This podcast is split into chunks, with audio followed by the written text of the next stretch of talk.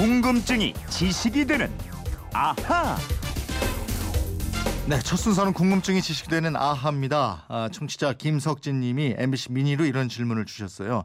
엊그제 김종필 전 총재 사모님이 세상을 떠나셨는데요. 죽음을 일컫는 용어가 다 다릅니다. 별세, 서거, 타계, 횡사, 객사, 사망 이렇게 용어가 많은데 어느 때 사용하는 것인가요? 하셨어요. 오늘은 죽음을 나타내는 말들, 용어들에 대한 궁금증을 풀어보죠. 김초롱 아나운서 어서 오세요. 예, 안녕하세요. 네, 김초롱 씨는 평소에 죽음에 대해서 글쎄 지금 이거 생각하기는 너무 젊은데 어쨌든 생각해 본 편입니까? 예, 저는 좀 또래에 비해서는 생각해 보는 편인 것 같아요. 어 그래요? 예, 인간의 최대 과제인 것 같아요. 인간은 무엇으로 사는가? 예. 예, 그래서 죽을 때 과연 어떤 느낌일까 이런 고민도 해봤는데 오늘 메시 뉴스 있어요? 예, 없 없습니다. 없어요. 매일 뉴스 있죠. 네, 없습니다. 그거 열심히 할 생각하세요. 네, 뉴스 없다니까요. 아하. 열심히 할게요. 예, 예. 이거 열심히 하시고요. 네. 우리 현대 정치사를 장식한 정치인 가운데 한 분이잖아요. 예. JP 김종필 전 국무총리. 예, 소위 삼김 중에서 유일하게 또 대통령이 되지 못했어요. 그죠? 그렇습니다. 국무총리를 근데 두 차례 역임했고 국회의원은 아홉 번이나 지내신. 예. 근데 부인 박영옥 여사가 21일에 별세했어요. 예. 김종필 전 총리가 고인을 지극정성으로 간호를 했다고 하는데요. 향년 86세로 별세를 했습니다. 발인이 오늘 오전 새벽 6시쯤에 있었고요. 네. 장례 기간에 박근혜 대통령을 비롯해서 또 많은 여야의 정치인들이 조문을 하고 위로도 했습니다. 네. 청취자도 말씀하셨습니다만은 죽음을 가리키는 말이 참 많아요. 예.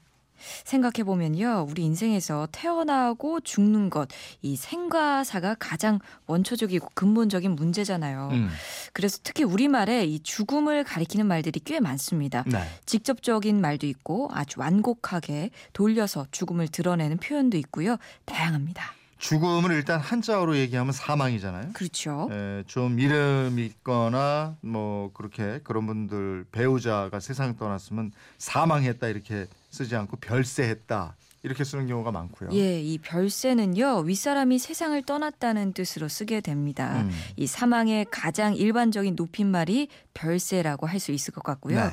예를 들어서 친구의 아버님이 이 부고를 낼 때 김아무개에 붙인 별세라고 쓰는 게 맞고요. 네. 별세와 같이 쓰이는 게 또 운명이라는 말인데요. 음. 이 운명은 목숨이 정해져 있다는 운명, 옮길 운에 목숨 명자를 쓰는 게 아니고 네. 사람 목숨이 끊어졌다는 뜻의 음. 떨어질 운, 목숨 명자를 쓰게 됩니다. 네. 발음은 같지만 한자는 다르다 이거죠. 그렇습니다. 죽음의 높임말로 영면했다 이런 말도 쓰잖아요. 예, 영면, 영원히 잠든다 이런 뜻이죠. 네. 영면의 높임말이고 고인이 되었다는 뜻의 작고도 있습니다. 네. 또 별세, 영면 뭐 이런 것보다도 더 높이는 말, 서거 이런 예, 것도 예. 있잖아요. 대통령이나 왕 같은 이 통수권자의 위치에 있던 사람이 죽었을 때 쓰는 말인데요. 서거, 이 갈서에 갈 거자를 씁니다. 네. 또 서거는요 사거 죽을 사에 갈 거자를 쓴 것을 예, 죽어서 세상을 떠난다는 말에 높인 표현으로 쓰게 되고요. 음. 또 박정희 대통령이나 노무현 대통령이 죽었을 때 언론들이 이제 서거라고 썼죠. 네. 또더 옛날에는 왕조 시대에는 임금이 세상을 떠날 때 붕어라고 아, 표현했습니다. 맞아요. 예, 무너질 붕에 거느릴 어자를 쓰게 되는데요. 네. 붕어 말고도 붕서, 상빈, 안가, 빈천, 용어, 조락, 천붕 이런 표현도 다 같은 뜻입니다. 아, 이 용어가 많네요. 근데 천붕이라는 건 하늘이 무너진다 이런 뜻입니까? 맞습니다. 하늘 천자에 무너질 붕자를 쓰게 되는데요. 네.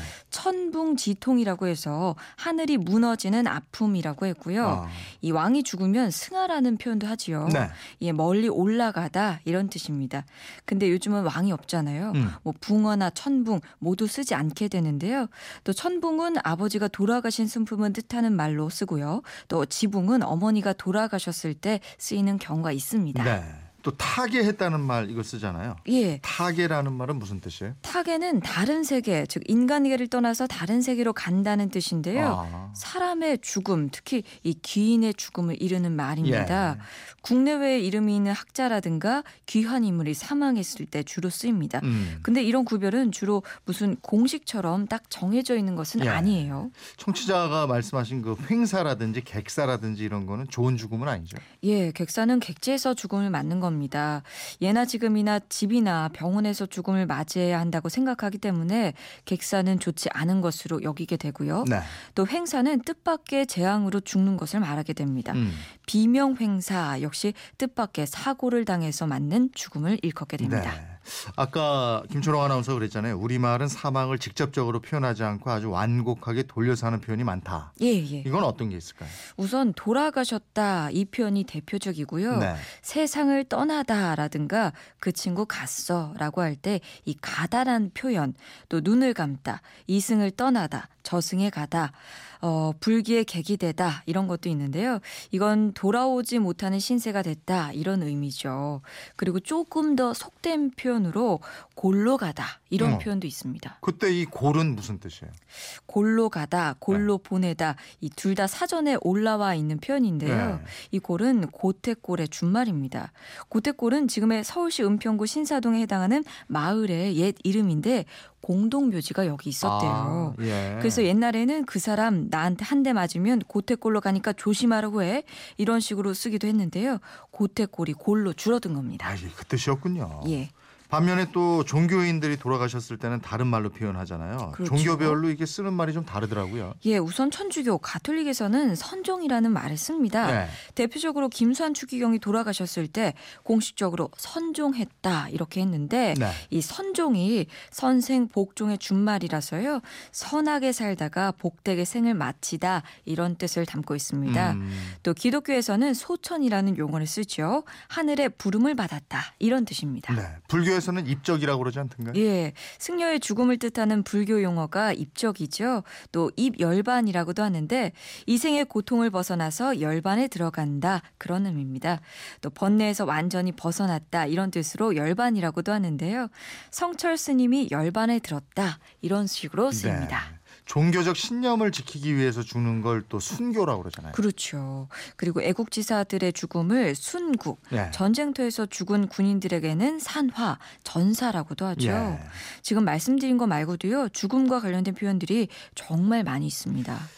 이게 이제 용어 지금 쭉 알아보니까 이게 예. 죽음이라는 거는 누구나 맞닥뜨릴 수밖에 없는 거잖아요. 그렇죠. 예. 그만큼 뭐 경건함 또 두려움 이런 걸 가졌기 때문에 이런 용어들이 이렇게 많이 쓰이는 게 아닌가 이런 생각이 또 예. 드네요. 이분처럼 평소에 궁금한 게 있는 분들 어떻게 하면 됩니까? 예, 그건 이렇습니다. 인터넷 게시판이나 MBC 미니 휴대폰 문자 샵 8001번으로 문자 보내주십시오. 짧은 문자 50원, 긴 문자 100원의 이용료가 있습니다. 여러분 살면서 궁금 좀 다 풀고 가십시오. 저에게 보내주세요. 네, 궁금증이 지식이 되는 아하 김초롱 아나운서였습니다. 고맙습니다. 고맙습니다.